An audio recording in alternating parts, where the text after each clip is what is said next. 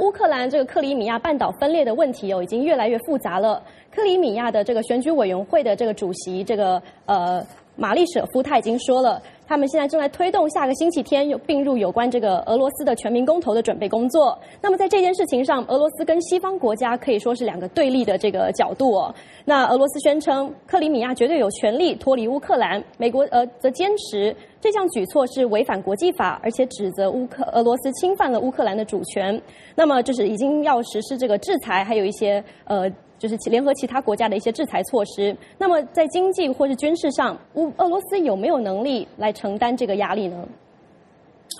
啊，我想说，对于西方国家的呃制裁呢，俄罗斯国内有很多的讨论。呃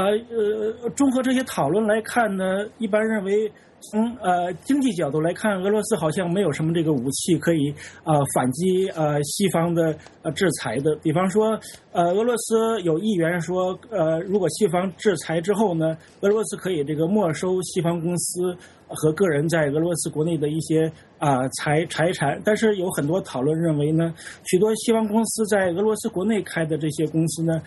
基本上都是这个，实际等于是俄罗斯的公司。如果要是没收这些呃西方公司的这个财产呢，等于是对俄罗斯公司俄俄罗斯经济的一个很大的打击。比方说，像像美国花旗银行在俄罗斯呢，它也有很多这个俄罗斯的这个花旗银行，但实际这个银行呢，等于是呃俄罗斯的银行。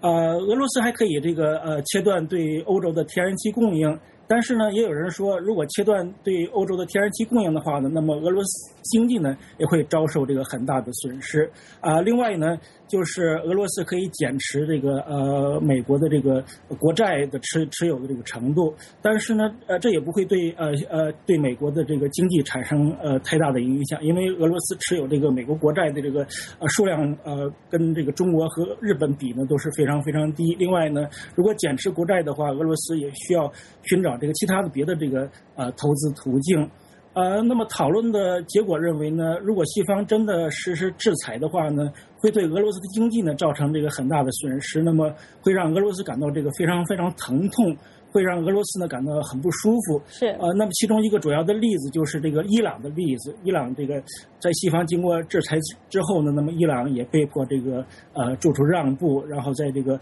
核能呃呃核呃核武器的问题上跟西方进行这个谈判。